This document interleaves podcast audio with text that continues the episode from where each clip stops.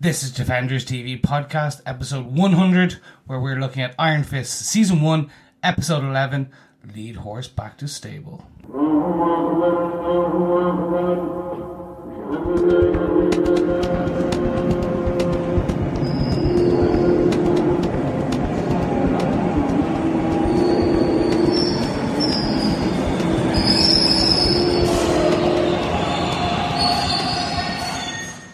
Welcome back, fellow defenders. This is Chris here with we are here on Defenders TV podcast, episode 100. 100, gentlemen. Absolutely. I know. We did it. Two and a bit years. Uh huh. A lot of strange, a lot of defenders, a lot of. Agent Carter. God. Bit- yeah, a bit of Agent Carter in Yeah. there as well. Let's Um, not yeah. bring up the, the, the, the tearful reminder.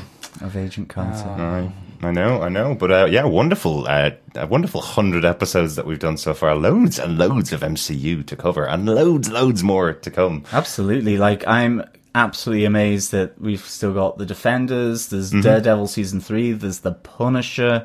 There's Jessica Jones season two. There's probably Luke Cage and Iron Fist season twos Yeah, as yeah. well. Plus the continuation of the MCU into its third phase. That's right. Yeah, Guardians of the Galaxy coming really soon. We've got Spider Man, part of the Marvel universe. I was so afraid you were going to leave that out No, there. don't I be worried. the biggest one. He's Don't here. you be worrying. Yeah, don't you be with worrying. all roads leading to Doctor Strange number two. Absolutely. Everything leads back to Strange. Oh God, why did we do that? But anyway, I think that one of the core reasons we're here, Mm-hmm. obviously, for this is where we're looking at Iron Fist season one, episode eleven, lead horse back to stable. That's right. But we also have asked all of you good fellow defenders to send in your basically your voicemails Yeah. to tell us what you've thought about our 100 episodes. Please remember to be gentle. Absolutely. and to, to celebrate with us um, on this this special moment. And if you don't remember who we are, Yeah, I, I'm Chris. I'm John. Hello.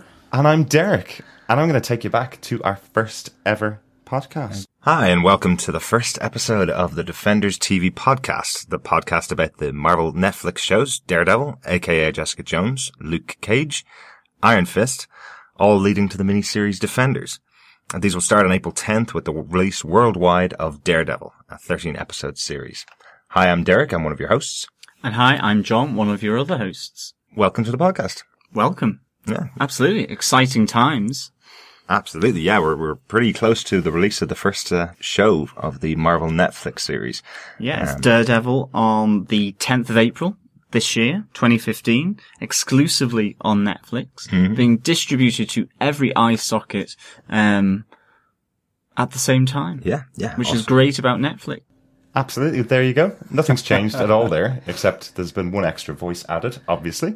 Uh, and we're on the cusp of the actual Defenders TV show. We've got two more episodes left after this one of Iron Fist, and then we're on to the Defenders in August. Absolutely. And remember, we have fluctuated. We started as two, we moved to four, we moved to four, and then we came back down to three. Let's not forget our our sturdy uh, female companion, Irene, as well. We will never forget Irene. Absolutely, never forget. But Chris, since you weren't on that, we got to give you your first intro. Uh, I'm Derek. I'm one of your hosts, and I'm joined by two of our co-hosts for the Daredevil podcast. Uh, firstly, I'll introduce Chris. What's up, everybody? I'm Chris. I know way too much about Marvel comics. Welcome on board, Chris. This is Chris' first podcast for uh, Defenders TV podcast. Uh, good to have you on board. There you go. That's your first time on board.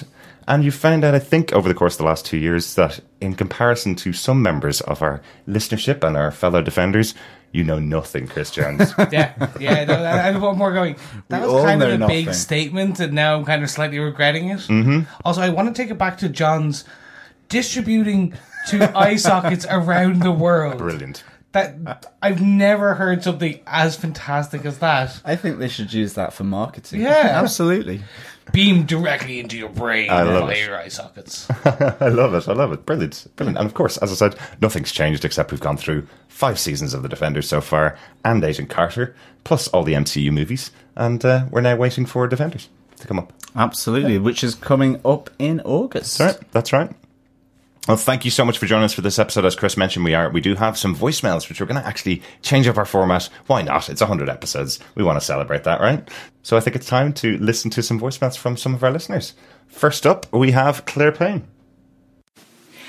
Hello, John, Derek, and Chris. Congratulations on your 100th episode of Defenders TV podcast. There are probably 100 ways I could describe how fantastic your podcasts are. And one thing above all, I think that always has stand out to me is that how fair and honest you are when you come to review all films and TV programs in the Marvel world. I came across a film critic quote. Um, the film critic is called Robert Ebert, and this is what he had to say about superheroes. The key ingredient in any interesting superhero is not having great power and influence, but vulnerability. There is always a kind of sadness underlying the personalities of the great superheroes who have been given great knowledge and gifts but few consolations in their battle against evil. So thank you very much once again, and here's the next 100 episodes. Bye bye for now. Thanks so much, Claire. And a quote from one of the greatest film critics of all time, Roger Ebert's there. Uh, really cool. Yeah, absolutely. Thank you so much, Claire. Um, I think, uh, yeah, you've definitely you've pulled something out there. We've we've always tried to be fair and fun. Okay, we don't necessarily skirt around negatives at all, but Mm-hmm. and there's been a few uh, non-defends that have true. that have occurred. Um, but uh, despite all of that, we do uh, try and sort of recognize the fact that you know no writer, no director, no actor will go out of their way to do a poor performance. It's Absolutely. it's just how you view it. It's the perception. It's the opinion, Mm-hmm. and so we always try and put a a, a lighter or more positive spin on it at the end of the day. Yeah, I just want to actually talk about that bit, Claire. Thank you so much. I think this is one of the things when we decided that we were going to do this, when we came, came into it, um, there's enough. How do you put this? There's enough negativity in the world Absolutely. as is, um, be it for whatever reason. I don't want to get into politics or history or anything like that. but yeah, we we'd like to try and see the best in everything.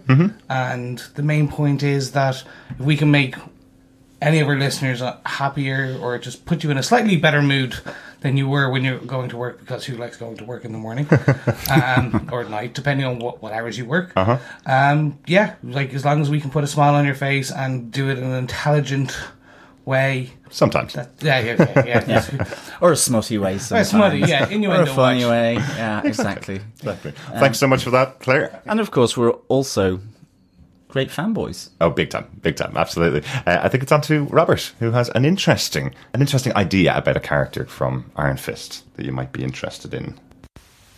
Well done, lads, on reaching your century of podcasting. It's an amazing achievement, and it's been brilliant to listen along to lots of the things that you've been doing. Just a short thought, really.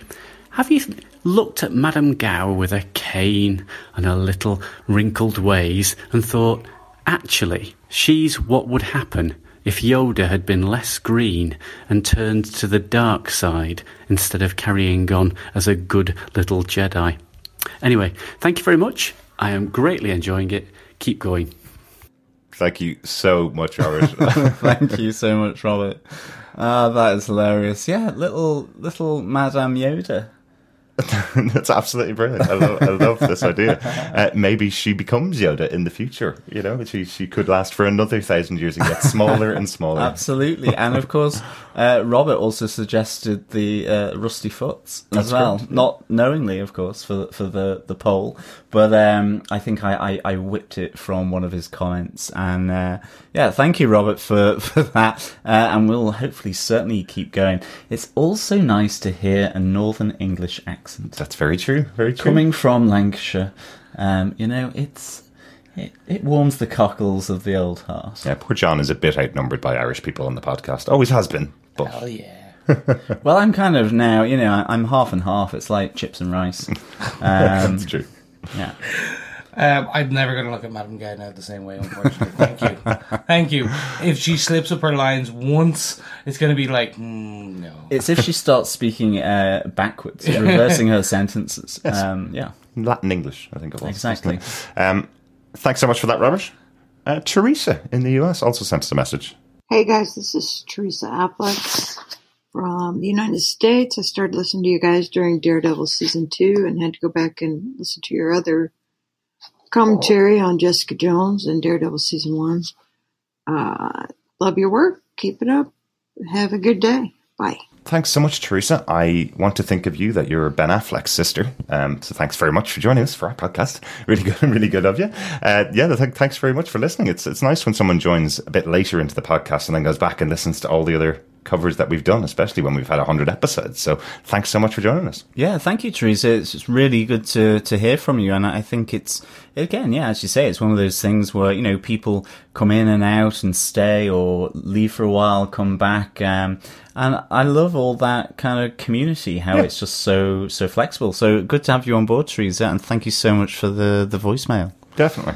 Oh, Teresa, thank you very much. Now, at least we we now know we are going global. We have American listeners, and I kind of have to apologize. She kind of came in with Daredevil, where we knew what we were doing. We were probably a bit more professional about it, and then she went back to the beginning. Yeah, it's like, oh, I'm sorry. But at least you weren't there, Chris. That's true. So, you know, in that sense, you've always been professional. That's true. Yeah. I'm taking that. I'm taking it. I'm taking it, and I'm running. It does remind me, Chris didn't have to go through the Ben Affleck Daredevil film. Oh, no, he didn't. Yeah. I, I went through it. Someday I'm going to have to make you just do a solo Elektra podcast episode just just for that, just to In make up. fairness, I love the, the, the original, oh sorry, the extended version of Daredevil. Um, but I still couldn't uh, stop laughing with the, the bags of rice or flour on the strings. Yeah, that yeah. was funny. That was pretty. That was pretty bad. Uh, speaking of going global, we also have a message from Australia from Ronaldo. Hi guys, it's Ray from Australia, and I just want to wish you um, all the very best and congratulate you on 100 episodes. Well done, that's a fantastic achievement, um, and it's given many hours of uh, entertainment to, I'm sure, many a fan. Uh, I just wanted to actually say um, just some random things about you guys. um, um, Derek, um, just thanks for, for steering the ship that is the podcast and the, and the vodcast. Um, I know there's a lot of logistics involved, but I really appreciate uh, all the efforts. Um, it's a, it's a great and fun podcast, and it's created a great community. Um, John, I love your um, marking system. It's really really entertaining.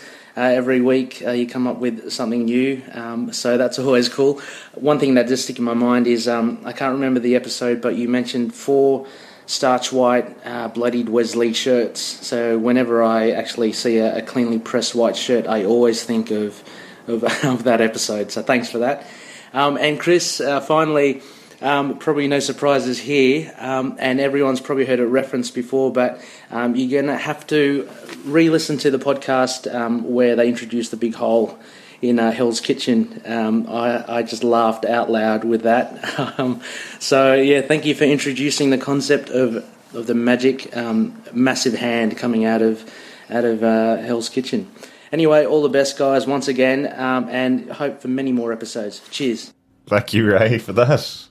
Uh, yeah, I, I feel like Captain Captain Derek uh, of the Good Ship Defenders TV podcast. Yeah, no, Dictator Derek. Okay, yeah, yeah. yeah, absolutely. I don't think I've, Um, I don't think I've whined as much this season about my editing and uh, and how much work goes into the podcast. I think I've, I think I've gotten better at my whining. So sorry to the listeners that I have whined a lot in previous seasons. Derek is like a Catholic nun, always keeping us on the straight and narrow. There you go. I think that's the first and hopefully last time ever we're referring to Derek as a Catholic nun. Yeah, yeah. he please. looks great in a wimple. cosplay. Absolutely. Thank you, Ray, for, for those kind words. Um, yeah, I, I and now I'll have to try and think of up some even more crazy uh, scoring systems to to help out. I also think we need to just say to our Australian listeners as well about the home and away reference. As a kid uh, growing up, uh, Home and Away seemed really exotic Absolutely. to me. Um, all those beach shorts, um, you just didn't get that around Ormskirk in Lancashire, No. except on one of the three sunny days in the year. Um, I think of it as like if you were watching Coronation Street and you thought. I really want to go to that terraced row uh, and live there in that rain and go to that smoky Rover's Return. Yeah, okay, okay. I could see exotic might be a term used to describe that. you know, Manchester, industrial, sooty, and uh, cloudy. interesting, interesting. Um, but certainly, yeah, Home and Away. Much a bigger fan of Home and Away than uh, than Neighbours. right, right. I see. And Chris, Ray got the uh, Ray got your reference in quicker than you did this time. I know. I'm so disappointed. Like this has become a running gag.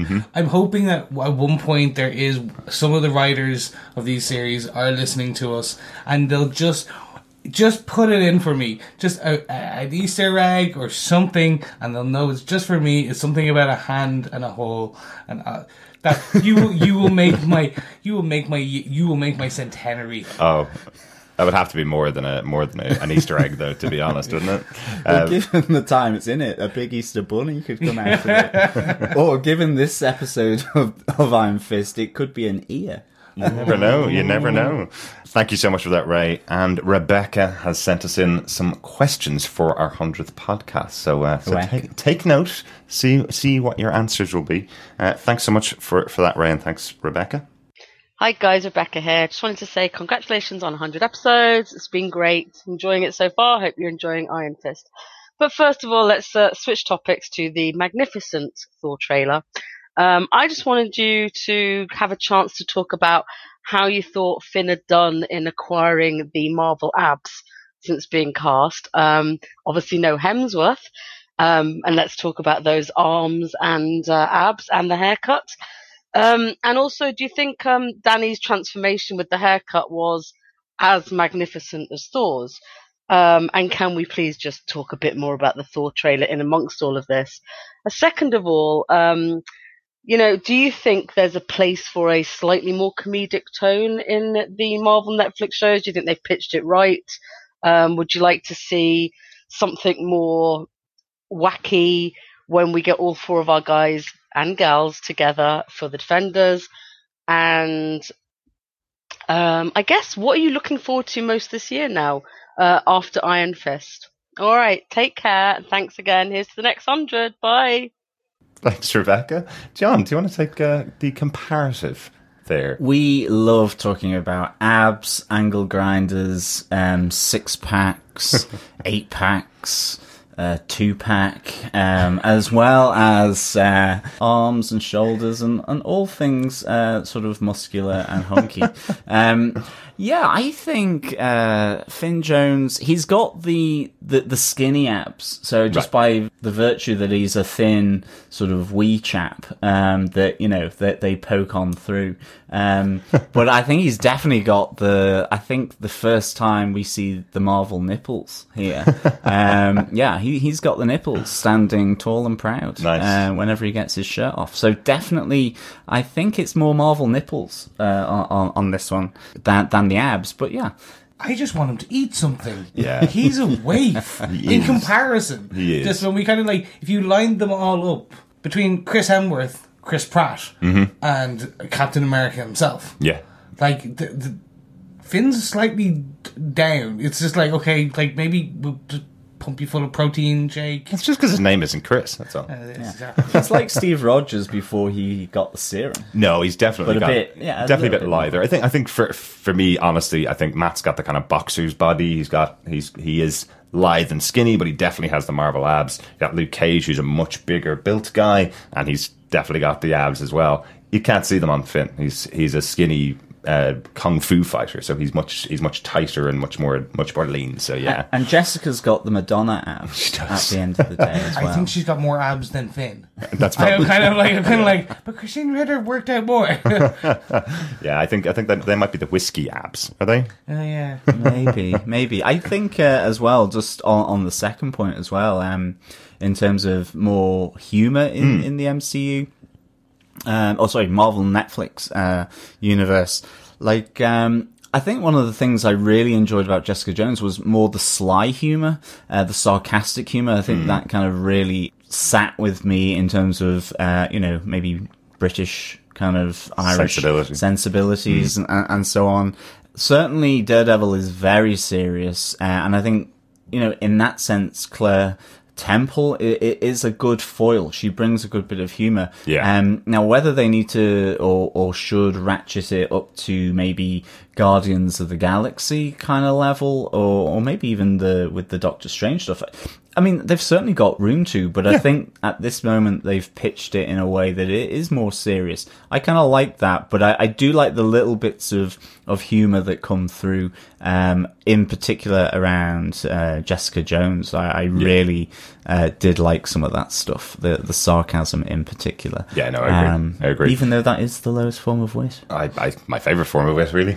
It's the only one we know. to be fair, it's That's what true. we were good at. That's very true.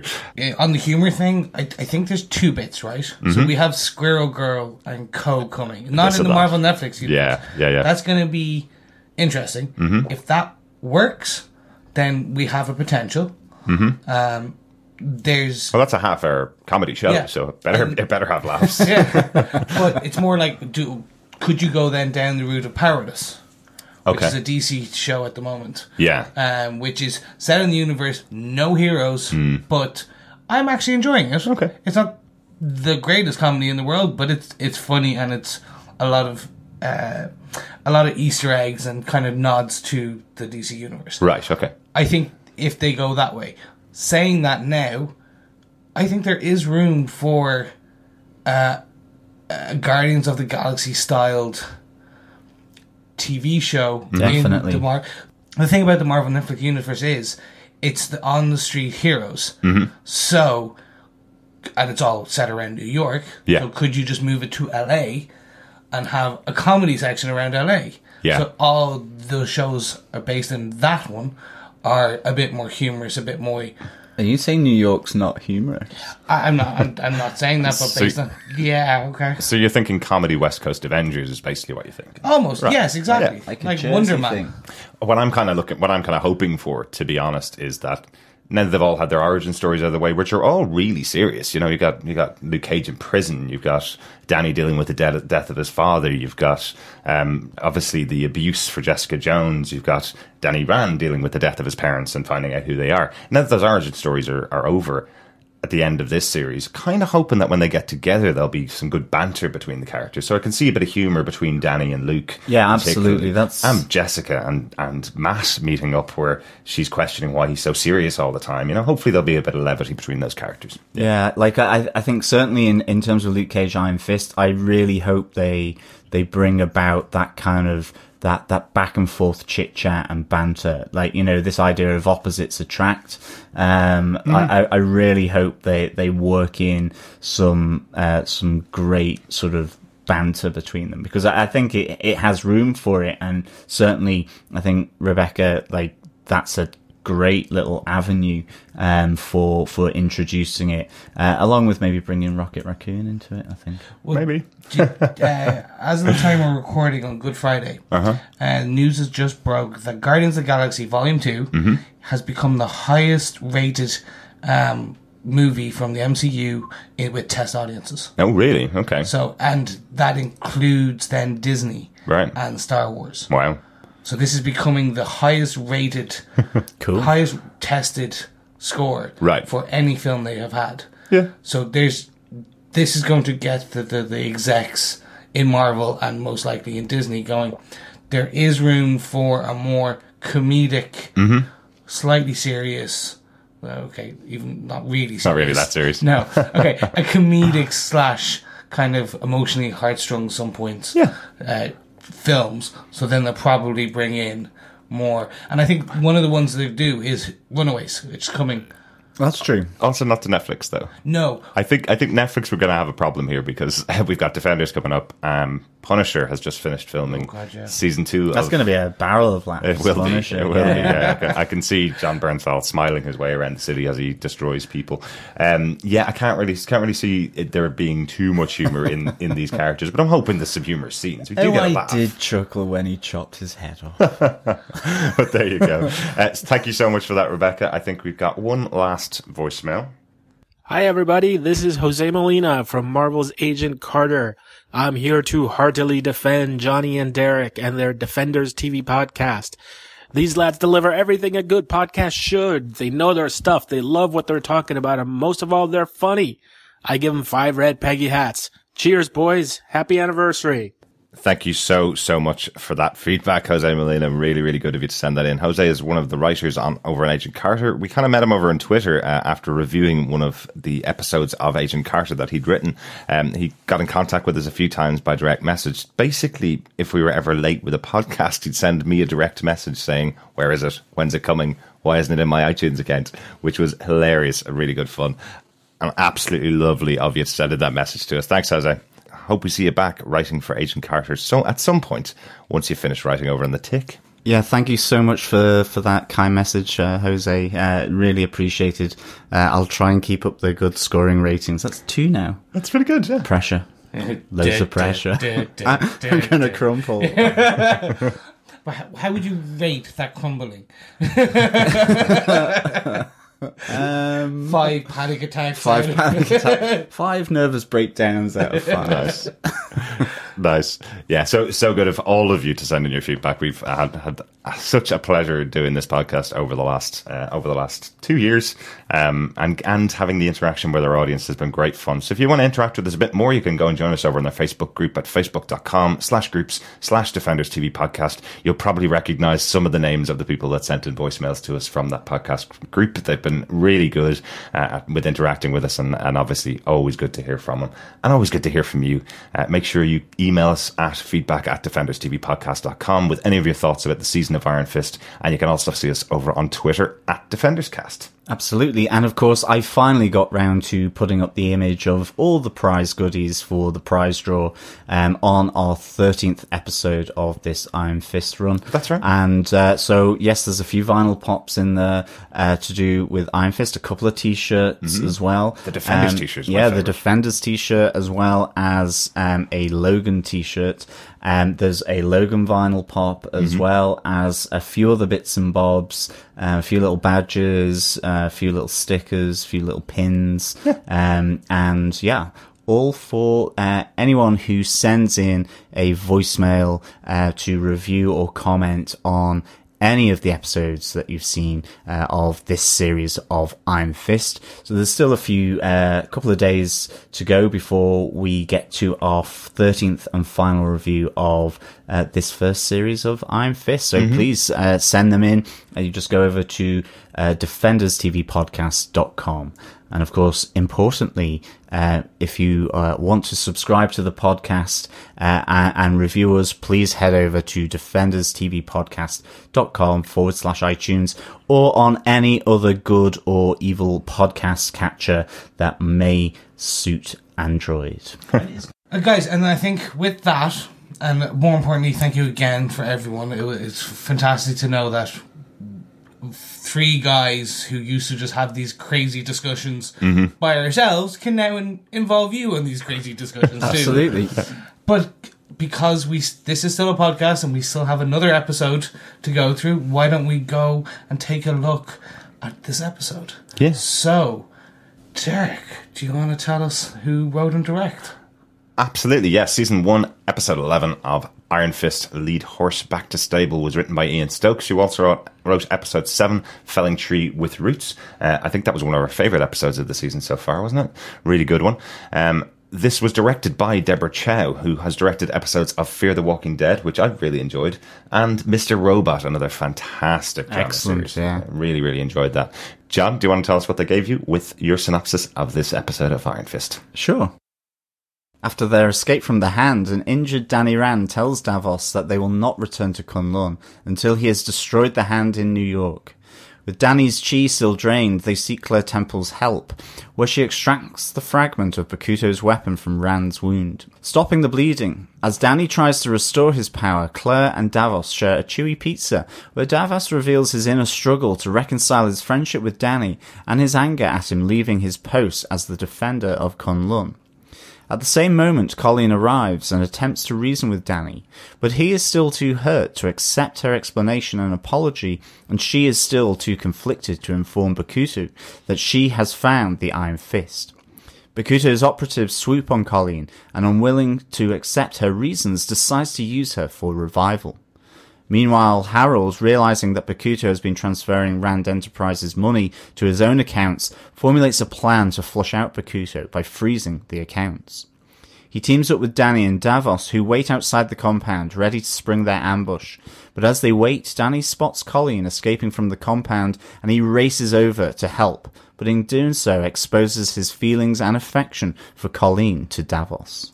It was a great ending. I thought he was going to kill her. Oh, there was Davos is going to kill Colleen. Yeah, yeah, yeah. Interesting. Yeah, I thought there was there was definitely a bit of um, jealousy. Yeah, I think there may be a bromance there being disrupted. I think there might be A little There bit of a be. bromance. Yeah, let's go. Let's go back to the start. I think we've uh, we've got our normal way of covering our episodes. Yep. So what we usually do is we'll take our top five points. We'll kind of come together and we'll just discuss each of those five points, typically at some length, and then we'll give you guys a few notes, and then we'll ask each other: Do we defend this episode of Iron Fist with either a defend or a do not defend? That's right. It's pretty simple. So I think we should kick off, guys.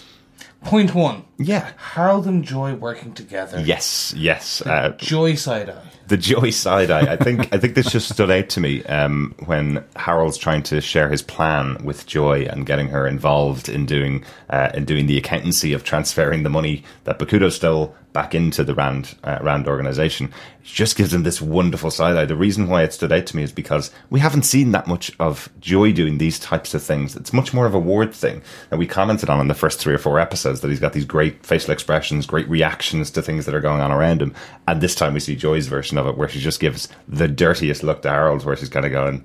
Is that really what you want to do? Uh, so I just thought that was a great little, a great little moment. But interesting here, yeah. I think we we had talked about the two of them um, being separated for for 12 years, 13 years, um, not having any dealing between the two of them. And now Joy's got her father back and he's pushing her into the place where Ward would have been sitting before.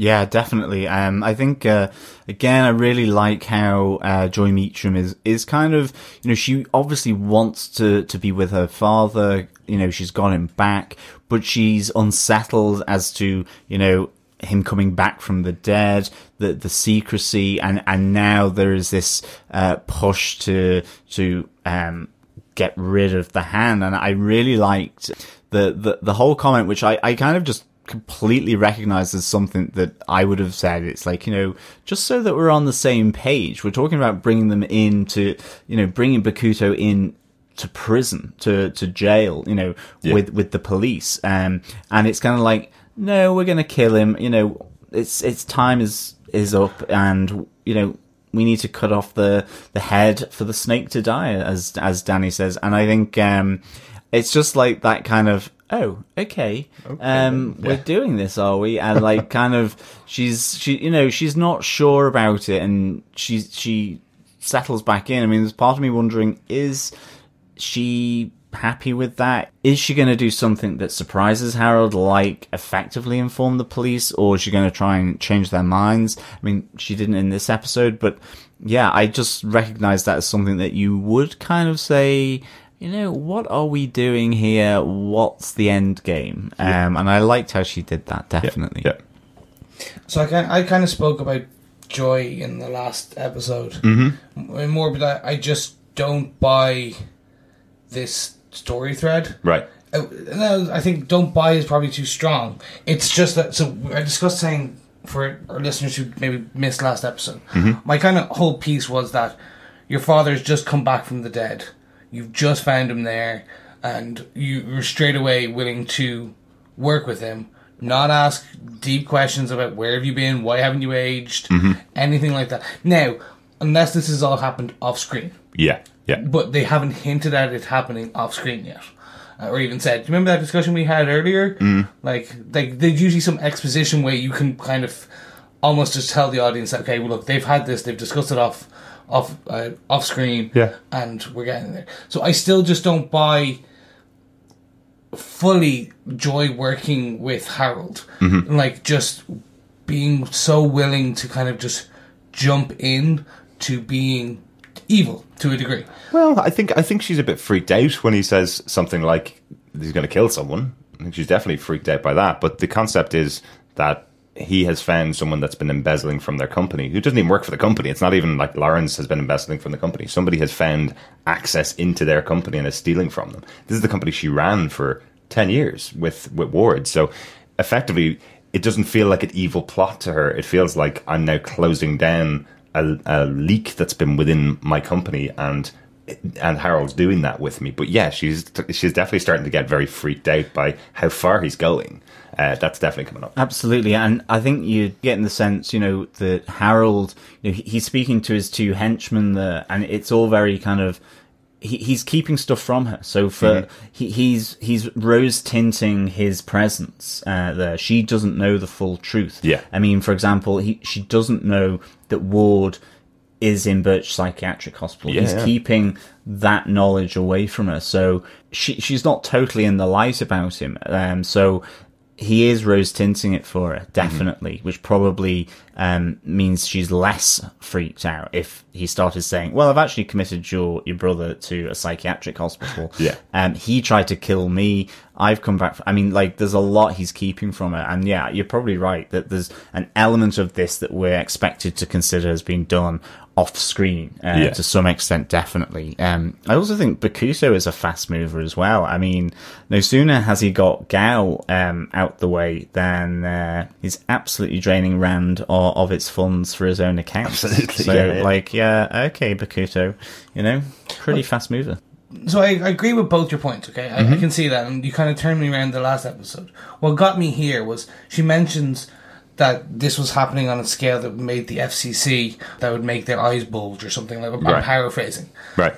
For a CEO like that, you would think she would like. So her dad said, "Okay, I'll, I'll cut off his head, I'll kill him, etc." Mm-hmm. Okay, that's fine, but you would think, okay, well, actually, hold on. We found a huge amount of embezzling. Rather than trying to hide it, let's go to the actual authorities Mhm. because you. I don't know. It, it it was just there's something about this. I'm as of episode eleven right now. Mm-hmm. This thread is just starting to kind of almost grate on me. In just they just need to either say say that they've had discussions that are heart, they show a heartfelt. Obviously, Harold wouldn't be heartfelt.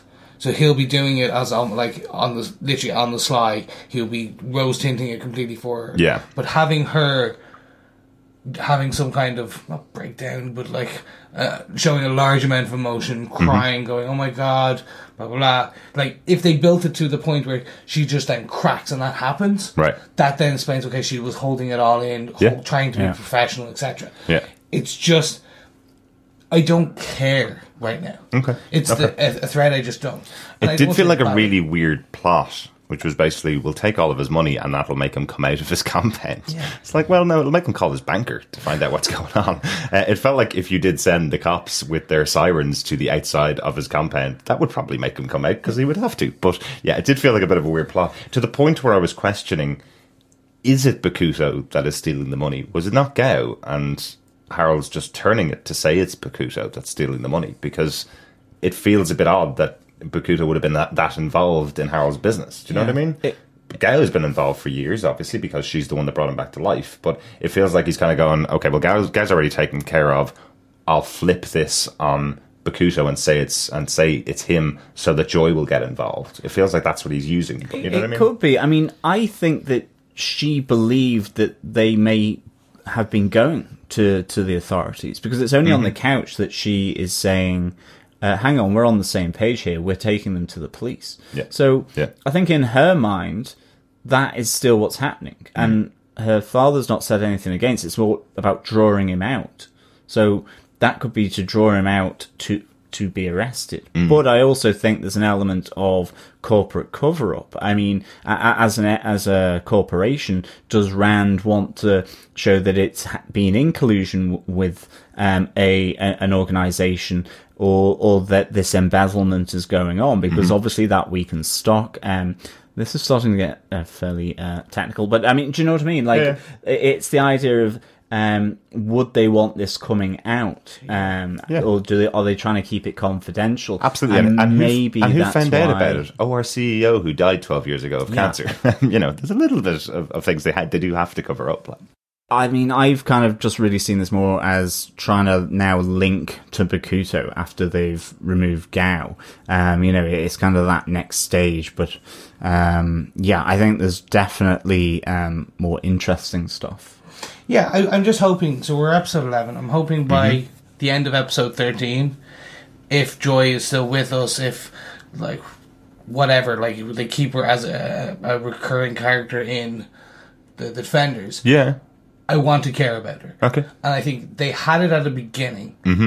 and then they've lost me. And I, I think the elements are there to make you kind of care about the Meachams storyline. What's who is Ward? Oh, yeah. Who is Joy? Who is Harold? How that's all going to tie up. Yeah. I think it's just. It could be that it's just uh, there's so much other things happening in this episode, Right. such as our next point. Absolutely. I, I think I care more about that. Yeah, absolutely. Let's let's crack on to the next one. We get a bit of a reveal about Davos in this episode that he wanted to be the Iron Fist. That he was uh, he was working his way through the ranks just like Danny was, um, and Danny was the one that was chosen by the leaders of Kunlun to be the Iron Fist and to go and have that battle with Shou-Lao the Undying. Well, So- to take the test, absolutely. Um, he may not have succeeded necessarily, but I mean, Davos did actually just want says, to send him in first to kill Well, him off. That the- but I mean, it's a test, and people fail it. Yeah. Um, you know, you have to be worthy to be the Iron Fist. I think the interesting thing from from Davos here is that he saw it as a birthright. Um, I actually really, absolutely, thoroughly enjoyed. Um, Davos's conversation uh, with Claire over the pizza and o- over the tea ab- about that that conflict within him of you know his brotherhood, his friendship with Danny, but at the same time, you know, as someone who's been born and raised in Kunlun, it's all about the protection of effectively his home. Yeah. Um, Yep. you know, for Danny, there is still that degree of separation. Yes, it's his home, but it's his adopted home. So Yeah. there are still those feelings back to his original home and his original family in, in New York. So, Mm-hmm. um, that is a really nice dichotomy, I think, within this, uh, between the two of them. Yeah. And I, I loved actually how Claire really pulled out here uh, from Davos, but also raised it with Danny. Um, this this idea of their suppression of their emotions and, and desires, uh, and that, that that is not healthy. Very The, good. the recentering thing that Davos does, um, and and we see Danny doing as well. That you know, it, it's a nice little sort of slant into this that they are so disciplined as warrior monks that you know the first opportunity of um, you know feeling uh, romance with Colleen, and it's it's difficult for uh, Danny to handle in the same way that Davos is finding it difficult to handle what he thought would be his, and the fact that the person who then did become the Iron Fist has effectively abandoned his duty and his post in protecting the opened path to Kunlun now that the cycle uh, ha- has come round again. So I, I must say I, I really enjoyed this kind of back and forth between um, to, between Claire and Davos, and, and also again in in the the car outside of Bakuto's compound Mm-hmm. uh, between Davos and Danny. That I, I like the fact that he didn't keep it from from Danny Yeah. as well. Yeah, Um, agreed. and uh, you know we we see this through the episode at the start where he's kind of yeah you know he just automatically assumes right we're now going back to Kunlun and that's cut off uh, by by Danny. Um you know he's questioned who's who's the girl in, in terms of Colleen. So you know he's starting to see a different brother than, than um, you know the one that left Kunlun. So that that's a really nice take, and I hope it has disastrous consequences for them because you know the the besmirched kind of uh, mate, uh, long lost friend, The Mordo, if you will. uh, the the tension, uh, the emotion that that can bring. You know, correct me if I'm wrong. This is very similar to the comic book origin. That Davos was there was a jealousy element to this, to the creation of who Davos is in the comics, and so. Okay, so like I, I didn't know that, or I think I thought if I did, I didn't remember. Right. and I liked this. Mm-hmm. This is the origin of Danny Rand, the Iron Fist. Yes. not of the Iron Fist itself. Yeah. and then this is the origin of Davos, the the Steel Serpent, versus just the, the, like the Steel Serpent. Yeah. And I like how they're doing that. This is what I would loved for Doctor Strange. And again, like it's it's different. We're getting thirteen episodes, mm-hmm. thirteen hour long episodes versus like two hours in a cinema. But the, this shows, okay, they were best of friends, and now that's cracks are starting to come. Yeah. There was years of jealousy that has built up, and I think that's that's the bit I find really interesting is they've had they're not allowed emotion. Yeah. So since they were ten up to now, fifteen years later, sixteen potentially, they have been suppressing fear, um, uh, like love, uh, anger. Everything is just being pushed down Yeah. into this, into the pit of their stomach, waiting to explode. Mm-hmm. I had this thought: What happens when Danny learns to control that Mm-hmm. and and uh, allows himself the emotion? But then what happens when? Because I think Claire says it. What happens when it explodes? Absolutely, yeah. And as you say, this is the the best use of a character like Claire. I think um, I think it's the best use of Claire that we've seen all season. Really, yeah, I really Um, enjoyed Claire in in this episode. You really need a character like that who is down to earth New York girl to react to someone going, "I haven't had any emotion since I've been in Kunlun." You know, that's that the reaction from somebody who is driven by emotion, like Claire is most of the time, um, is exactly what you need. And I, th- I thought I thought it was it was great to see that character back, where she's kind of going, "That's that's not healthy, really, is it?" You know. the crazy thing is, if you think back when we were first introduced to Claire, back in Daredevil season one, okay, Yeah. that, that she jumped a lot. Kind of, it was like, oh my, like the hospital roof scene. There was an element of She's a little bit damsel in distress yes, to begin exactly. with. I didn't, I didn't, I didn't know how to. I was saying, kind of, now look at her. Danny kind of freaks out on the table, slams his fist down. Yeah. she doesn't flinch. Yeah, absolutely. Yeah, yeah. And I think that even sh- like for me, this is such a great growth for this character of Claire Mm-hmm. Temple. Again, Rosario Dawson is uh, brilliant. yeah, she's really good. but yeah, also by the way, she's Barbara Gordon in the Batman Lego film. Apparently, yeah, yeah. I did not know that. Well, hey, um, even better. This for me was like she's like yes, like you can't do this anymore. yeah. And then when she sends Danny to the roof, Mm-hmm. you can still see him struggling with like okay, push it down. Oh no, flashback push it down. This explains even the flashbacks now. Yeah. Yeah. Like okay, I know we're in episode eleven, which potentially they could have explained this slightly earlier. Oh yeah. but it, uh, it's all making sense. This Yeah. is like this is some huge Stephen King novel where hundred like hundred crazy things have happened, but now we're getting towards the end of the book, and he's tying up all those threads Right. together. Yeah. Absolutely. Like I, I love the flashbacks um, in this episode. I think, as you say, the, the flashbacks give a, a, a better sense of his conflict because it flashes between things like Colleen, Kunlun, Bakuto, or, and, and all that. Uh, the earlier flashbacks with, with the lines felt more like kind of a reminiscing or, or a memory. Um, but it, I think it really adds to understanding Danny's conflict. I think I would agree. I just a little bit earlier would have been nice um, for me f- for those.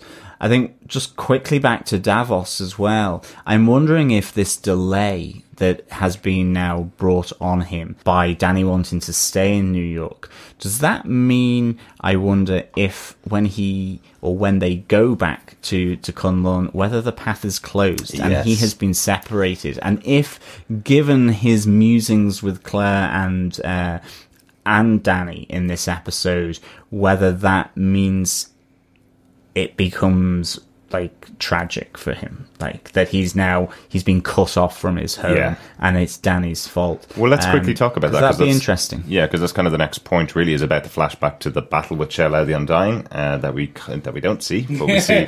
unfortunately, we still haven't seen the dragon. Um, but we see a little bit of the flashback to Kunlun. The first time we've seen Kunlun, it's in the distance in this scene, but we do see uh, the flashback also of Danny protecting the way into. Uh, Kunlun uh, looks like the most boring job you could ever have. You are the most powerful being, being on earth to protect a wall that won't open for 15 years. Um, you know, and you can see that in Danny. He's he's kind of going, okay, I'll, I'll just sit here and stack rocks all day. Whereas Davos still feels that he's really motivated by it. He still feels, I get up every morning, I will go and protect this wall that hasn't moved. So yeah, I think this is leading to the fact that this will be the bit that pushes Davos over the edge. He's realized that Danny's left Kunlun. He went there to get him back, bring him back, thought he could convince his best friend that this is what you trained for, is to stand on that road and block the path in case the hand came. And now at the time we're most vulnerable, you've left it alone. And he goes back to Kunlun and potentially that gateway is closed to Davos. Um, yeah, that would push him completely over the edge, I presume. Yeah, I mean, I really loved the the opening. I mean, I do wish we kind of had seen some of um, the the dragon and the fight, but even in flashback uh, in that early start, because I did, I just thought it was really cool seeing Davos rush up and seeing Danny the face down, unconscious, or you know just out of it. Yeah. Um, and him turning it over, and there's the you know the newly emblazoned um symbol of the iron fist on his chest. I, I really enjoyed that, and I I did like how the camera kind of m- sort of moved and focused in on this uh, cool looking cave actually um i don't know where it was shot but i i loved this the whole feel of, of that environment Yeah. um where they were and of course part of me wants to see Shou-Lao the Undying it would have been good to see him plunge his fist uh, into the molten heart uh, of the dragon to to capture uh the power of, of the the the, the chi i kind of still liked it um and and we do get a you know a long view of Kunlun off in the distance. Uh-huh. um we don't get to see the tree that madame gao used to settle under. We didn't go into it but uh yeah we get a, a brief wide angled shot Yeah, two more episodes, John. Two more episodes. I'm I'm really interested. So, why do you think we didn't get the dragon? If HBO with Game of Thrones Yeah. can do this, Yeah. the technology's there to do it on a certain budget. Yeah. A, mu- Like- a much higher budget than uh, Iron Fist got.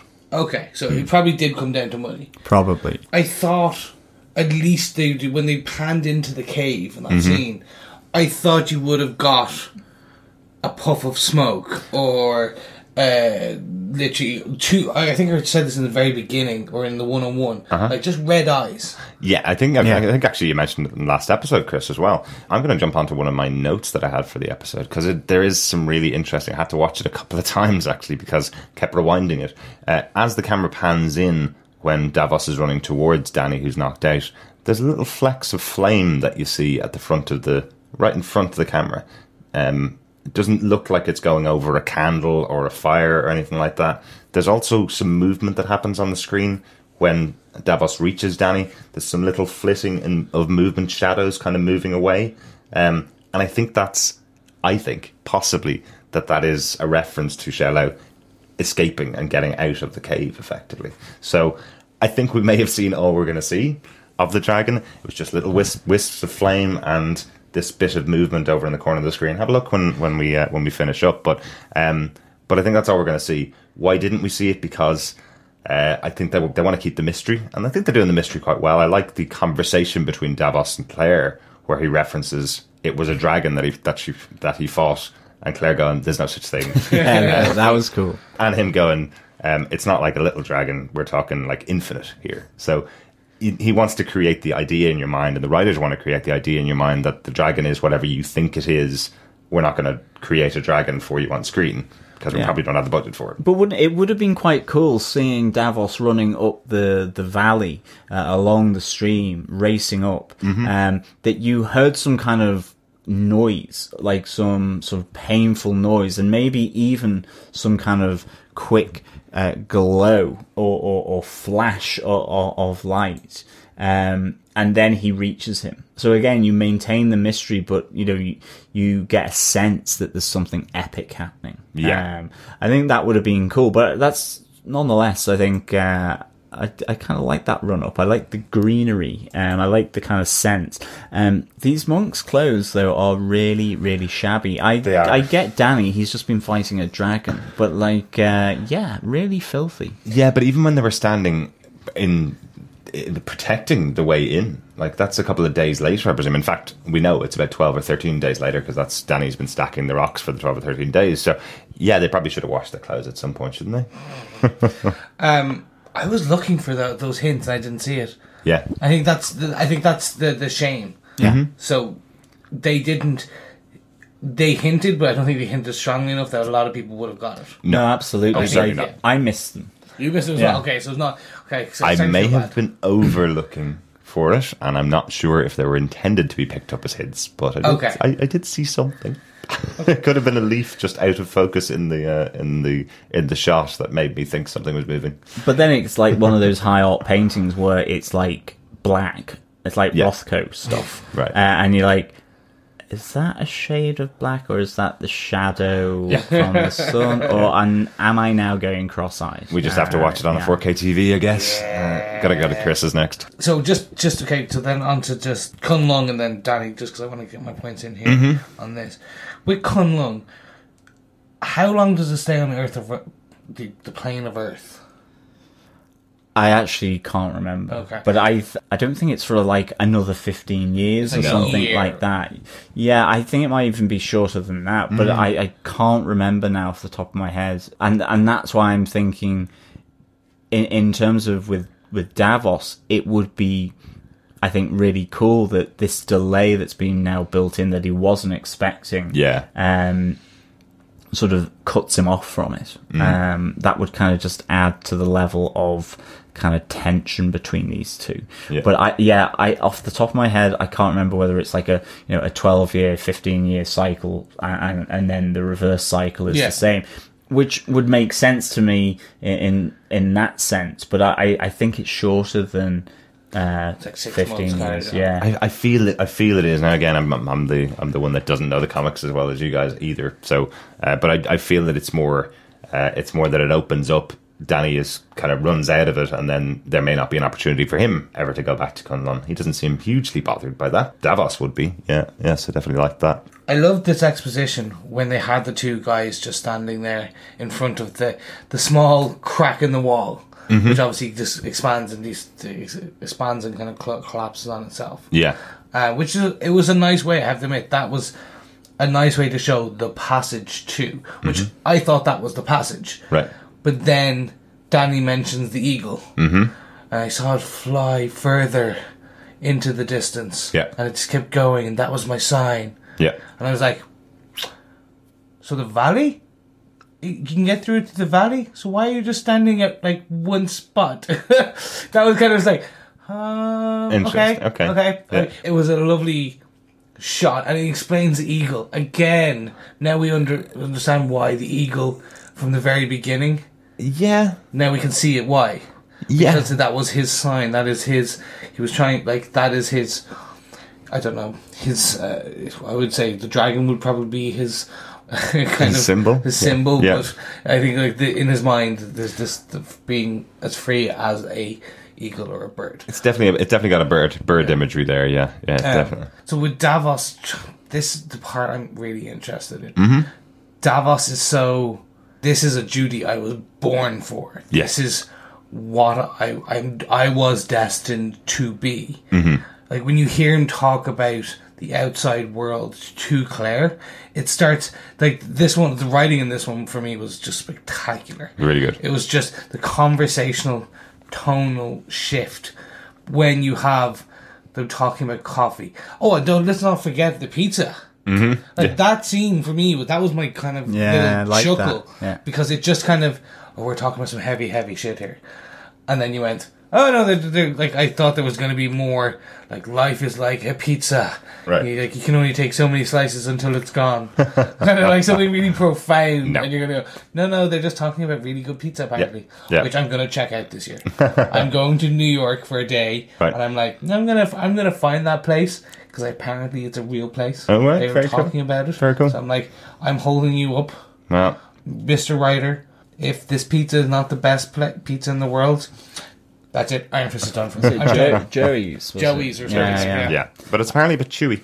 Yeah, I loved I loved how I think when Claire suggests getting it, he's like, "No, it's bad for the soul. This kind of food," Uh-huh. and then just kind of seeing Davos kind of eat it sort of almost upside down kind of thing, Yeah. and he's like, "It's not too bad, bit chewy, but not too bad." Imagine this was pizza was the thing that drove him over the edge, that made him bad. Yeah. that gave him a taste of the outside world. He had pepperoni. It was, and like, oh my god, it was all the pizza's fault. the pizza created a supervillain. Well, if you want soul food, he needs to get himself down to Harlem, really, doesn't he? that's true. Yeah, definitely. I think speaking about this scene, because it does lead on really quickly to Colleen, the pizza delivery girl. Um, I love that there's a conversation between Claire and Colleen, tying back in the fact that Claire has a huge amount of knowledge of the hand from her experience with them over on Daredevil, where they killed the friend that she worked with in the hospital. Um, and that's still obviously taking its toll on Claire. I love the fact that she calls it out. Well, if you're a different faction of the Hand, why didn't you think of a different name for for them? You know, because if you're still calling yourself the Hand, and everybody knows the Hand's an evil organization, they're going to assume you're an evil organization. Yeah, um, I think it's quite clear. It's, again, Claire just setting setting it exactly what I would say in this situation. You know, call yourself the ear or the arm or something else if it needs to be a body part. But why call yourself the Hand? Because everybody's going to think you're bad. I think they should have called themselves the Helping Hands. There you go. I like that. I think the great thing here as well is uh, like Colleen's return here, both to Claire and to Danny.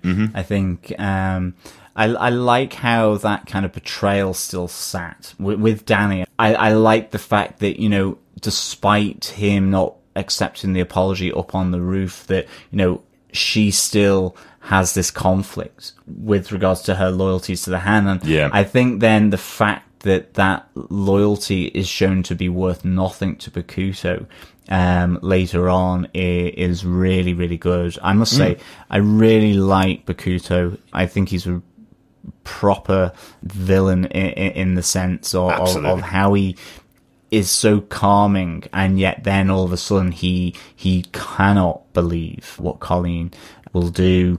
Um, she's shown to be disloyal and everyone in the hand knows their job and must continue it. And then, you know, she gets that moment of clarity as she's being sent to effectively be drained of blood, which I'm wondering, did that happen to Daryl then ultimately? So my, my grand theory that he is going to be used for some uh, constructive purpose um, is correct. It's just that um, it's draining him of blood uh, for the revival chamber, and yeah, he's gone. That's a really good point. I didn't think about that at all, but yeah, that makes total sense. We, Yeah. we saw some remnants of people who had been Yeah. uh, put through it before, and yes, it's entirely possible that Daryl is, is one of those people. Daryl's gone bye bye. I Oh, think. Um, I think as well. I kind of want to just bring in that Bakuto is uh, gambler in Japanese, um, and we haven't really talked too much about him. But I, I'm really liking uh, this character. So I, I was having a look, and I don't think he's really too heavily involved in the comics. He's been brought in, obviously, in the comics as well, um, in in Daredevil, uh, and he does something really bad to Daredevil, which I'm not going to say. But uh, the interesting thing about it is that within the the storyline, you know, he's a warlord uh, and leader of one of the the factions of the Hand. Uh, a daimyo, I think, is how they they say it, which kind of goes back to feudal Japanese law of, of being vassals of the shogun and so on. But Okay. um, yeah. And interestingly, two two interesting things from it is that he's a warlord in South America, so all his accounts are going to South America. Very uh, good. they say, which is really interesting. Very good. Yep. Um, and the other one is that within the comics is that you know obviously the hand has five fingers, but one of the big plans is that they're trying to bring all the the the warlords together in in in uh, in the comics because when you close this into a fist, the hand is unstoppable, and of course for the defenders, it is a fist that we see. Yes. Very true. Yeah. So, um, you know, that ultimately, and I'm wondering as well now, you know, what's happened to Gao? Has she been, you know, killed by Bakuto? Is she still under house arrest? I certainly hope not, and I don't think so. Yeah. But if she is a faction, even though she might be one uh, that Bakuto doesn't approve of, if they are to form the fist, um, of the hand to be truly unstoppable, um, then yeah, they need Gao and they need her to uh, conform. That's very that's very true, and, and interestingly, that's very similar to what Colleen is saying to her students, isn't it? Where she's saying one single arrow can be broken, but a quiver full of arrows can't be, which is very similar to Yeah, the fist, effectively. So how many have we seen? We've only seen Gao. Gao, Three so Nobu, far, yeah. and um, and now Bakuto. Yeah, So that's three. We can pretty much assume that Nobu will be back to a degree. I don't think we can assume that. I think we can assume that somebody else has taken power over from Okay. headless Nobu Yeah, for his because he's had his he's had his We can assume that he, we, off. we can assume that he was one faction. Okay, so so that's tricky. So we're still missing 2 Mm-hmm. Okay, so there's still a high percentage that. Sigourney may be like the one of the others. Scrawny Weaver, yeah. Yeah, so I'm wondering is she is going to be one of the others, or is she like? And head honcho. Is, Yeah, she, is is she she- the Pam? Yeah, is she the palm? Yeah. Oh my god, that'd be a great name. Okay. The palm of the hand. Yeah. There you go. Or she could no the fist. We call herself the fist Maybe. because the, the amount of do jokes al- we can make that we do series. already we do already have a fist though, which is the iron one, which we're talking about. Uh, yeah. No, no, absolutely. here. but it's interesting that on the collective. defenders, yeah, the fist is the collective where they bring all the warlords together. Yeah. Yeah, I should say I said five fingers. I should say four fingers and a thumb. there you go. Yeah. There you go. So it's So who's the stubby thumb? Madam Gao. That's why she feels so bad. Yeah, it she's could so be. annoyed. Yeah. she's like, I'm the stubby, I'm the stubby thumb. Yeah. Just on this th th this conversation with Colleen and Claire, I really enjoyed it. Mm-hmm. I enjoyed Claire's. I don't know, like her indignation almost. Her- Yeah. her- like, Yeah. It was just the, again. I, I, Felt I- very natural. yeah, Yeah. that was the thing. I think that was the bit I liked. Is that she, you, you, again, it's the two actresses. I, I, I love both actresses in this uh, series. I think Claire has grown uh, as a character, and the actress Rosario Dawson is obviously she was an accomplished actor before. Oh yeah. actress, I should say. Excuse me. Um, but now she's, I think, with this kind of she. We, I suppose once you play a character for so long, Yeah. you can kind of understand it a bit more. Yeah. But I think Colleen Wings, as the character and the actress portraying her, hasn't had that amount of time. But that brainwashed, um, fresh out of a, a cult kind of uh, portrayal is still good. It's great. No, I, I love Jessica Henwick in this role, and and that's what I kind of love about the conversation between her and Claire and Danny to some extent, but particularly her and Claire, is that when Colleen's trying to say, no, no, don't worry, they, they're not a cult. They're they they just picked up loads of stray people who have no ties with anybody else in the world, and then train them and put them into positions of power. Oh, okay. And then Claire's kind of going, but that is that is a cult. It's exactly what someone from a cult would say, isn't it? You know, Yeah, Uh, I absolutely. love the kind of reaction of now Colleen being so lost in her life because she started out the series being so strong and so powerful, um, and not having any questions or doubts over the backing of Bakuto, which we didn't know at the time, but she didn't have any doubts at all. Now that she's gone through this journey uh, with Danny and the realization now that uh, Bakuto is willing to do anything to get what he wants, which is which means she has been part of a cult for years. And then the conversation with Danny on the rooftop. Yeah. Heartbreak- heartbreaking. Like, that that exactly that was the one for me that I think tug my heartstrings probably the most across all the episodes of this season. Yeah, it's Yeah. really good. It was just well written as even the one okay we made the joke I think it was in the previous episode uh, was it all about the fist mm-hmm. kind of okay yes they were trying to have that fight but they they kind of broke it slightly by having that joke in there Right. they obviously noticed that to a degree and went, okay, well, let's let's ensure that this is actually a proper, almost like a couple fight where they're one of them is so angry he's poking at the parts he knows is going to be painful. He's Oh, poking yeah. at the wound. Yeah, there's a proper breakup fight. Yeah, really. yeah. exactly. And I was like, oh. but then I actually did think that was the end. Mm-hmm. I think you discussed in the last episode where you, we saw her walking off into down in Chinatown. Mm-hmm. That could be the end of her arc Yeah. I think I thought at that breakup part in the conversation on the rooftop that was it. Right. I honestly thought they would just let her go, not tie up. I know it was weird, but I was like, let her go, not tie up her story, and then bring her back at a later stage. Mm. As she's she went off, did some soul searching. She comes back to Danny, a, a, a, a mended woman. Yeah. If you Okay. want to call it that. Yeah. But it was just great. And then when the the ending of this episode for me, that was amazing because I was like, oh no, they they've they they're they're fixing this relationship, and I'm putting my hand and apologizing to our listeners. I said in a previous episode. It would be terrible. They should not be able to fix this relationship. Mhm. They won't just like break him up to bring him back because Danny won't forgive her.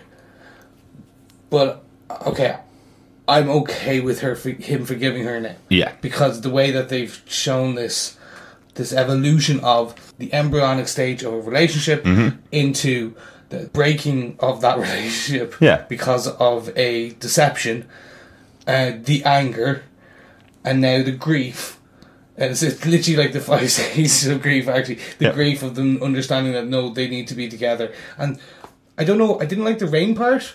Why I, it is? I thought that was just like ultimate like cheesy romantic No, I, I really rom-com. that. Perfect. No, I loved I was it. like, no. Danny looked like a wet doggy. Yeah, exactly. I thought it was really, really good. Um, I, I kind of liked the build up to this because it was, you know, the, the thunder was rolling through. Yeah, I like exactly. the fact that, you know, she turns around to effectively hit him and, and knock him out. She thinks it's probably one of the operatives um, from the hand.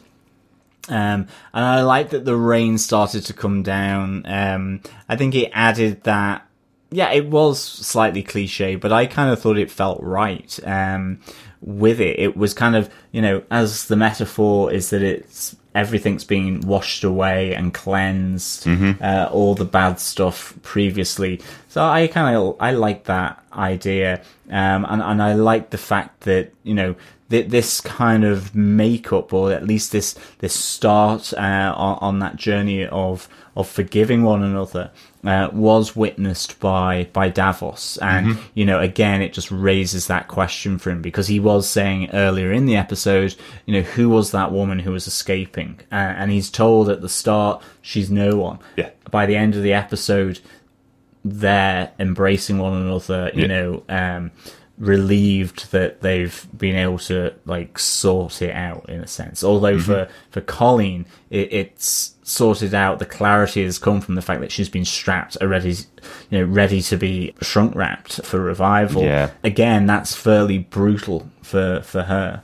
and so to have Danny there to kind of comfort her, I Yeah. thought was was really good. But yeah, no, I kind of like the rain. I thought it was Yeah, it was all. quite I thought it was cool. I think I've just seen it too many times. I think that was. I know what you mean, but now definitely. I, I know where you're coming from. That yes, it washes away the sins, but so does a shower. to me, they could I, I done. They're going to roll out a shower on that. Uh, no, no, but you could, but you could have had that scene in the shower. I'm not. I'm not sure whether. I'm sure you could, but I doubt she'd be getting into the shower with him until he'd at least apologised for Yeah, for true. treating her the way she did. Anyway, hold on, hold on. He, she was in there. Okay, look, let's not take sides here, people. Yeah, yeah. so we've done gone through our four, four points, but I think there's one bit we want to. Yeah. We should chat about. Yeah. Danny still has a block on his chi. Yeah, that's really interesting, isn't it? It's, it's kind of like he he did learn a bit from Bakuto about how to access his chi um, at will, effectively, to calm himself uh, in the last episode. And now this episode, he's unable to break through uh, this barrier that's being caused by all the things that are going on around him. It does kind of feel like a block to his humanity, um, which is what he needs to access the power. Effectively, it's what he, what Danny needs to to access the chi is to be able to suppress the feelings. But be, since he came to New York, there's been so much going on with him by meeting Colleen and obviously the Meachums and everything that's gone on there and everything that's happened with Bakuto in the hand that he's not able to suppress all of the things that are going on the way he was when he was just in Kunlun and just focused on his training. So, um, so yeah, we, we've spoken before about Danny being uh, very young to this. We learn in this episode that it's only about two weeks. Really, I thought it might have been about six months, but it's only about two weeks since he got the power when he runs away from Kunlun. So, um, so he's not trained at all, and he's not able to suppress this and not able to access the chi at all. I think it's quite interesting now that he's not able to use the Iron Fist. We're you know eleven episodes into the season now, we, we're not able to see him use the power anymore. I'm in complete agreement with you on this. For one thing, though, when they did they had him on the table uh, with Claire and she took that piece out of him. Mm-hmm. Yeah. I was like, oh, Oh, my yeah. god, I was right. They injected something and that was what was blocking his chi. Yeah. And then when he still couldn't, I was like, wow, okay, so no, it is this, yeah, this this level of untrained discipline. Yeah. But the the emotion tor- emotional torrent Mm-hmm. which is blocking him because he has to center himself in order. And I think you we could kind of we bring it up every now and again that he is most relaxed and most calm and most centered in the middle of a fight. Yeah. Yeah. And I'm like, oh, okay, that now kind of explains. He's been trained for 15 years as that when you're getting, to this extent, when you're getting beaten up, when you're in a moment where it's just focusing on the, the actual, your movements, uh, then you are calm and centered. And then, but these emotions with Colleen, these emotions with Claire and Harold and Joy and Ward and Rand Enterprises and the discovery of, of the, the, the inside of his parents and the poisoning and Yeah. everything we're seeing. Like, to be fair, that is a, a lot to It's a lot to deal with. to deal with in what? So it's two weeks since he got the Iron Fist Yeah. and maybe a week since he's been back in New York. That's a shitty seven days, to be fair. Yeah, he's completely effed up, as Claire might say. um, you know, I was thinking ju- the one moment when you would actually want your chi to heal yourself. Um, he can't do it, and instead has to get stapled back together. Oh, yeah. um, I was expecting like PVC glue, bit of glitter as well to come out here, um, as Claire does. Um, you know, a bit of a, a stationary patch up on on, on Danny. I do like to the, I do like that she says that the reason why she doesn't have many supplies Yeah. is because because uh, self sanctimonious heroes keep coming up, up to my house. Isn't it? Some- Vigilantes keep coming to my house and looking for my help. Uh, that's a nice little call out. It yeah, is, Yeah. And the thing that they pulled out, I was wondering, was it a tracker or Yeah. just the end of whatever he I stabbed him think with? it's the end of an arrow, is what it looks like. yeah, like. but I think it is just that. I Yeah. Because they just literally dropped it on the floor. So yeah, I was expecting uh, them to kind of cut to it, Yeah. like glowing, Flashing or or flashing. something. Yeah. exactly. But then Um, that does also take away our theory of it being an extractor. yeah, Yeah. it, It, does like really. it was just some form of you break it, you you stab and you break it in Yeah. Into the person so that the the wound remains open Yeah. or something like that. And uh, yeah, I mean, it wasn't a tracker because otherwise the hand would hand be all have over that apartment like uh, like a rash. But don't worry, Um, Davos has been sent out on patrol about six times I know, in this poor episode. Davos. Poor Davos. Like, could you just give us a minute uh, worth the perimeter? I've done it twice already. Yeah, no, that was That's cool. really good. But Um, I liked as well how when he was trying to recenter his chi on the roof, he, he does that kind of snap out with his arms, and of course, immediately with the staples in his side. I Yeah. thought that was a nice little touch. Um, I was wondering if it was just going to like go ping, ping, ping, ping, and you know, next thing it's uh, it, it, it, it, sort of Ruptured bursts again, open. yeah. But, but like, it'd be interesting to see will this get infected i mean you know because there, there was kind of a play on the antibiotics and i think primarily it's just to draw colleen uh, into accessing one of the hand members at the hospital Yeah. and obviously that leads to to then you know the the further storyline of her uh, back at the compound but like yeah, I, I I wondered whether something like that was going to happen, but I, I probably not. I think it's just a, a story device. I think, I think, yeah. I think so. So, in terms of of Danny accessing his chi again, so I think Davos mentions this taking him back to Kunlun to to a healer that will be able to help him. Uh, Bakuto has mentioned a couple of times that he can help him access his chi. Who will be able to do it? I presume Danny's not going to go back to Bakuto now. Uh, he doesn't want to go back to Kunlun. So, do we think Danny's going to be able to get over this himself? Um, do you think it's with the help of Colleen, maybe that he's that he's going to be able to center himself from, and uh, relax his chi now that they're back together? I guess they're back together at the end of this episode.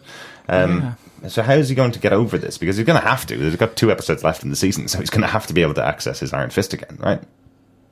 Mm, I'm not sure. I think this is, could potentially be the like. Okay, maybe yes.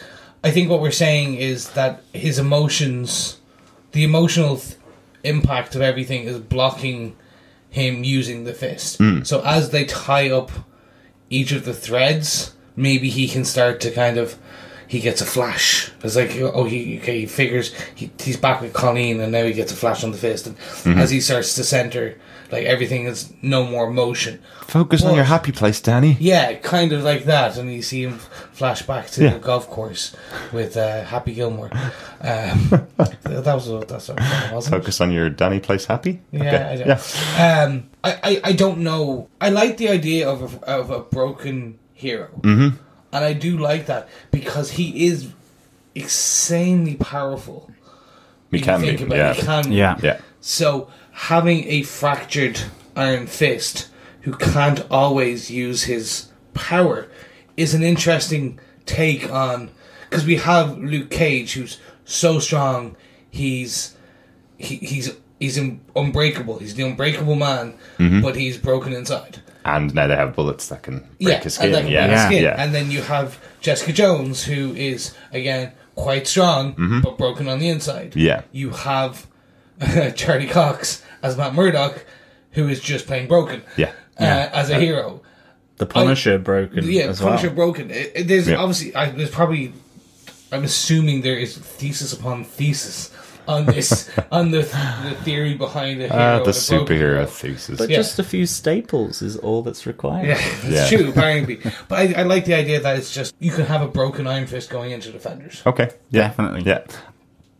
I don't think it's going to happen, but, uh, but no, not, but good opinion. Good opinion. Um, I think it's time to get on to notes. That's our top five points for the episode. Uh, my first one, because I did have to question it, is Claire gives a, a sweatshirt to Danny uh, from an, another hero that was in her house, someone kind of like him.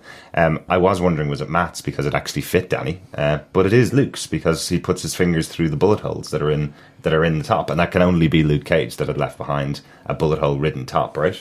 So it is. Yeah. Um, but I did expect it to be a lot bigger on Danny if it was Luke's top. Like Luke is a giant of a guy in comparison to Danny's body type. We talked about it before, but there's no way that that is actually Luke's top, right? Well, well, you assume it's like it's potentially Luke Cage buys like two sizes too small, so that he's Possibly. like extra ripped. Possibly the bodybuilder Yeah. thing. Yeah. Of course, of course. I was kind of just expecting that when Danny was doing his doing his his movements, his Tai Chi movements, that you know the the uh, the cuffs would be over his hands because they were too long or something. You know? It would look like a dress. That'd be amazing. but I wondered whether it was uh, Matt Murdock's from the the first season because doesn't Matt go to Claire's place? Like, does Luke? I can't. Luke does He because does, there's another okay. re- there's another reason for that, and was my other note that Claire's also given her car to a second defender because in Luke Cage, Oh, yes. yeah, they borrow uh, they borrow Claire's mom's car, I think it is Soledad's car uh, in in Luke Cage. Um, Misty Knight borrows it, I think. Uh, so she gives it to another defender. She is just the, the lender of cars and healer of wounds for the defenders. um, I like that. Nice. Uh, any other notes for the episode? Um, nothing really from my side. This wasn't a particularly huge Easter egg, or I, I, I kept my aside from the, yes that the car and or the, the the the t-shirt being predominantly. Uh-huh. Um, there wasn't very much. Oh my God! Look, they're referencing the big green guy again. Yeah. They they seem to have steered away from that now completely. I'm very happy. Yeah, I'm very happy with that. But They we do got your notes. But I just have the the hints to Shou-Lao, obviously, and then obviously seeing Kunlun, which we mentioned in the episode. So, Absolutely. yeah. Quick question: Have we seen Stan Lee yet? Not that I can remember. No, not No. that I can remember. And No. We, ha- we haven't been in the police station at all in the series. Uh, they are mentioning a little bit more that they want to take Bakuto to the police station, so maybe when they do arrest him, we'll Yeah. see that photograph of Stan Lee. Yeah, I, I think. Well, do you remember in Luke Cage? We got it as he that photograph is now being used as a outdoors Yeah. kind of styled poster. It's like The police need you. the police need you, or hey, don't do that. Yeah. I can't remember what it said. Excelsior, don't do that. Um, I'm assuming it's going to be probably outside the police station now. Mm-hmm. Yeah, I still haven't seen it, and it's kind of annoying me. I just want, I want cop version of Stan Lee. So, do you know what? Remember that billboard? What we saw where it was like "Rand, we're, we're home for you." They should have just actually had the, a giant Stan Massive Lee Stan one, Lee and it's just like pointing. That would have been amazing. Absolutely. Arrest your enemy and bring him to the police like you should be doing all along, War- uh, Harold. Yeah, Something just like that. literally like pointing down. Yeah. It's like, oh my god, it's so meta. um, but yeah, no, that's good. So, on that point, Chris, do you defend this episode of Iron Fist? Yep, I'm not even gonna. I'm gonna even like hold it in Nope. or try and do anything funny about it. No, as the series goes on, aside from the the, the Joy Harold relationship, which I'm still not buying, Okay. and I, I, I'm sad by that. So they made me enjoy the family, enjoy the Meachums as a as an uh, who they are. They've made me not care now. So I'm hoping as time goes on, well, over the next two episodes, Right. that maybe yes, I do. They they kind of explain away a few things that I don't enjoy, and maybe bring it in. But at this point, that is the part where I'm not liking. I'm loving the extended creation of Davos. Right. That is, that we are seeing the, the creation of Iron Fist, arch nemesis, Mm-hmm. and I'm enjoying that, seeing that downfall. But saying that, we could be all wrong. They may actually go, "Hey, yeah, you know how you thought this was going to happen?" No, Yeah. and it could be he, actually he becomes best friends, and they in the next episode they could hug it out. Yeah, yeah. and it's like, no, bro, no, you, bro, no, dude, no, dude. It's like that with tears running down. That's how hope not. I'm hoping not. Hilarious. Um, but then I did love. Okay, we had the origin of uh, Danny uh, with the, the Iron Fist. Okay, yeah, we didn't get the dragon, but that's fine. But I think it's more. We've seen coming. They're tying up the stories. There's still a lot of stories still left, still left to tie up. Yeah, yeah.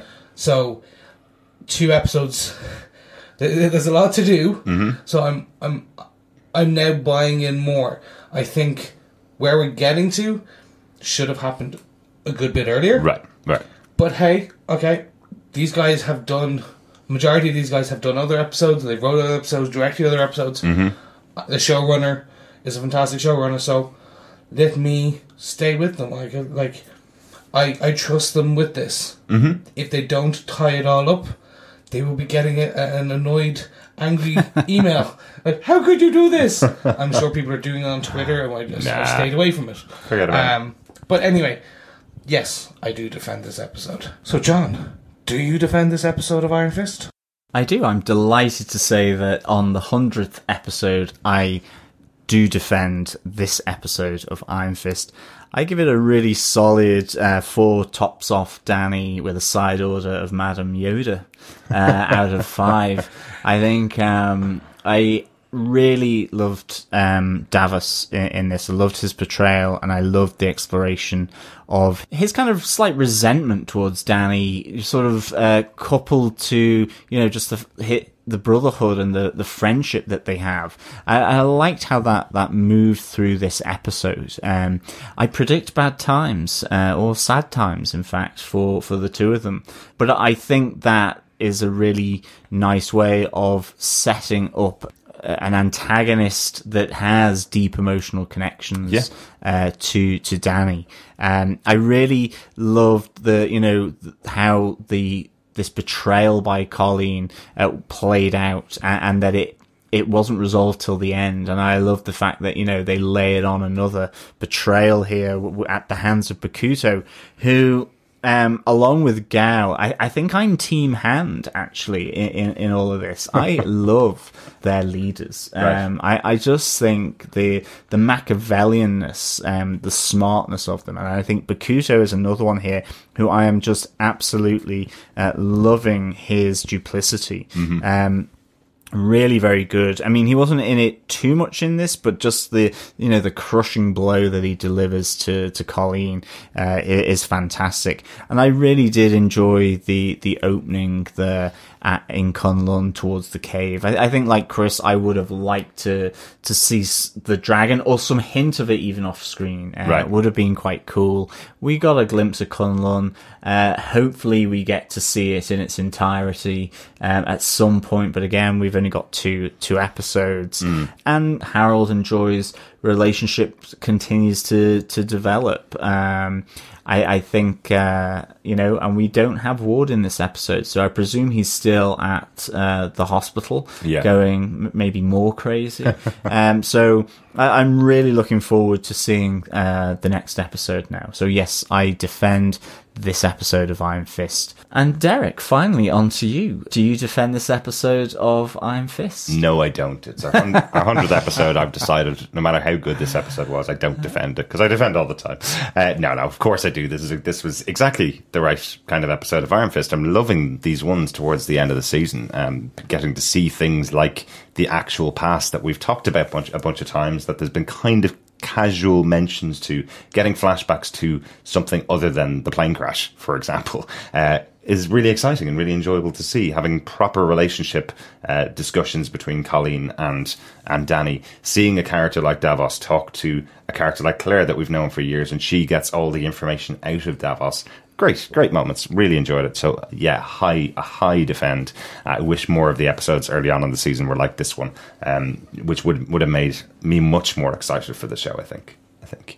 Uh, with that, I think we have a little bit more feedback about this episode specifically. We do. We have some of our feedback over on Facebook. Of course, you can go and join us there, join the community, join in the chit chat, the banter, the discussions, and the comments over at facebook.com forward slash groups forward slash defenders TV podcast. Come over and join us there. There's some feedback from uh, one of our uh, newer members of, of the group, Conoman Stevens. Uh, I thought this was a pretty dang strong episode, he says. Especially love the chemistry between Davos and Danny and the snippets we got of Kunlun. I honestly like this version of Danny having left so quickly and not completely finished his training.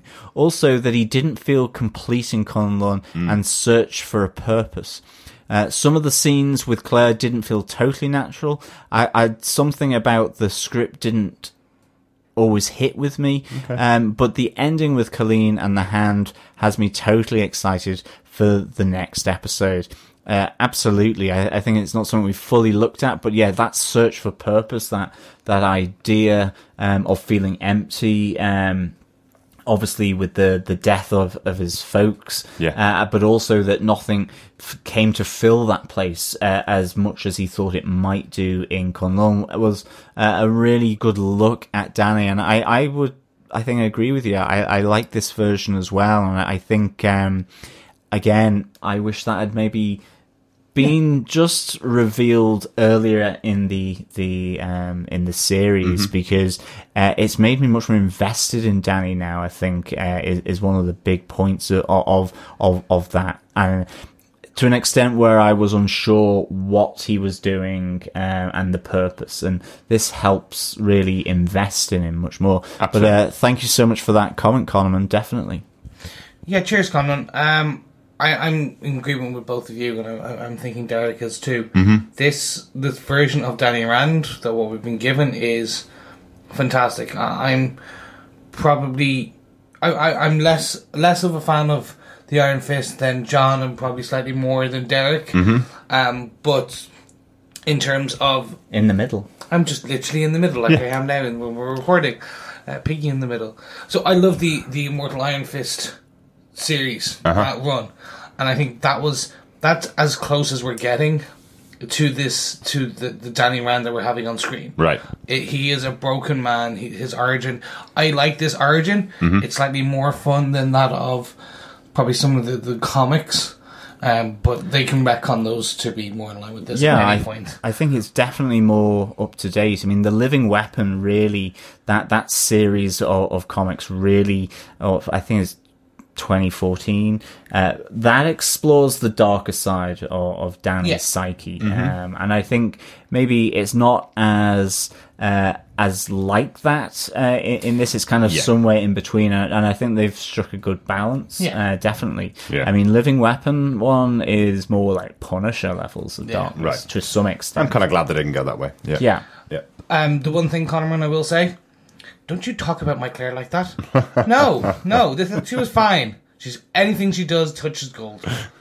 anyway, I think it's interesting. Definitely, I, I think they really gave Claire um, some good stuff to do in this, and I think it's for me. I really enjoyed her uh, in this episode, mainly because I thought that she was becoming a bit. I don't want to use this word, but a bit cliche of jokey exposition uh, lady uh, in Basil exposition. yeah, like Basil exposition. Uh-huh. Um, like you know, it was kind of she had become very quippy, um, and that was fine to begin with, but it just started to maybe get drawn out a bit too much. And I think here she was really f- properly involved in some really important stuff with Yeah. Davos, Yeah. um, as well as patching up Danny. You know. Uh, and and I kind of liked that. Uh, whereas uh, I think a bit this season, I felt she's been inserted into the the series in a way that feels less natural. But Yeah. um, I, I enjoyed her in this. I think I think the good thing about that it led up to her being able to be used for this moment. Definitely. Thanks so much for that feedback, Conaman. Really good to hear from you. Um, if you want to send in feedback to us, you can email us at feedback at defenderstvpodcast.com. We will be back on Friday, the 21st of April, with our review of the second last, the penultimate episode of Iron Fist, Bar the Big Boss. Yeah, Looking and forward to that one. It literally will be all 101. that's right. That's right. Oh my god! We have to say something about ourselves. Uh, interesting, interesting. Oh, yeah. 101. As a numbers guy, this is destroying me that our numbers are not aligned for every episode. Episode episode eleven is our one hundredth episode rather than our one hundred and first. It's getting really, Uh, yeah. but The we'll- we'll LEDs flashing on his neck. But we'll fix it. We'll fix it. Thank you so much for joining us for our hundredth episode. Really good to have you, and really good to be here, all three of us in the same room. Thanks so much, guys. exactly. yeah. Guys, thank you so much. We're so glad that you've joined us for this journey, every single one of you. Be that in the group, be that just your listener, be that, I don't know, if this is your first episode, welcome on board. Uh, Anything, um, just to have you guys here, have this feedback, the community is absolutely amazing. That I, I can't thank you enough. Absolutely. Really enjoyed doing this episode of Defenders TV podcast. You know, these things don't come around too often. Uh, thank you so much for all the voicemails and even for, you know, anyone else who hasn't sent in voicemails, who, who has joined the group, um, comments, uh, on, on, you know, crazy posts that go up. Thank you so much for, for listening. Uh, it, it is really appreciated. And of course, as always, um, thank you so much for joining us, and I'll we'll speak with you next time. Absolutely. What would you give our fellow defenders out of five, John? And now you've really put me on the spot, but I know it would be six out of five. I like it. Um, definitely. Spinal Tap. This one goes Yeah, up to yeah. 11. six spinal taps uh, out of five. Beautiful, Yeah. beautiful way to end the show. Thank you so much for listening. We'll talk to you again next time. Bye. Bye bye. Bye.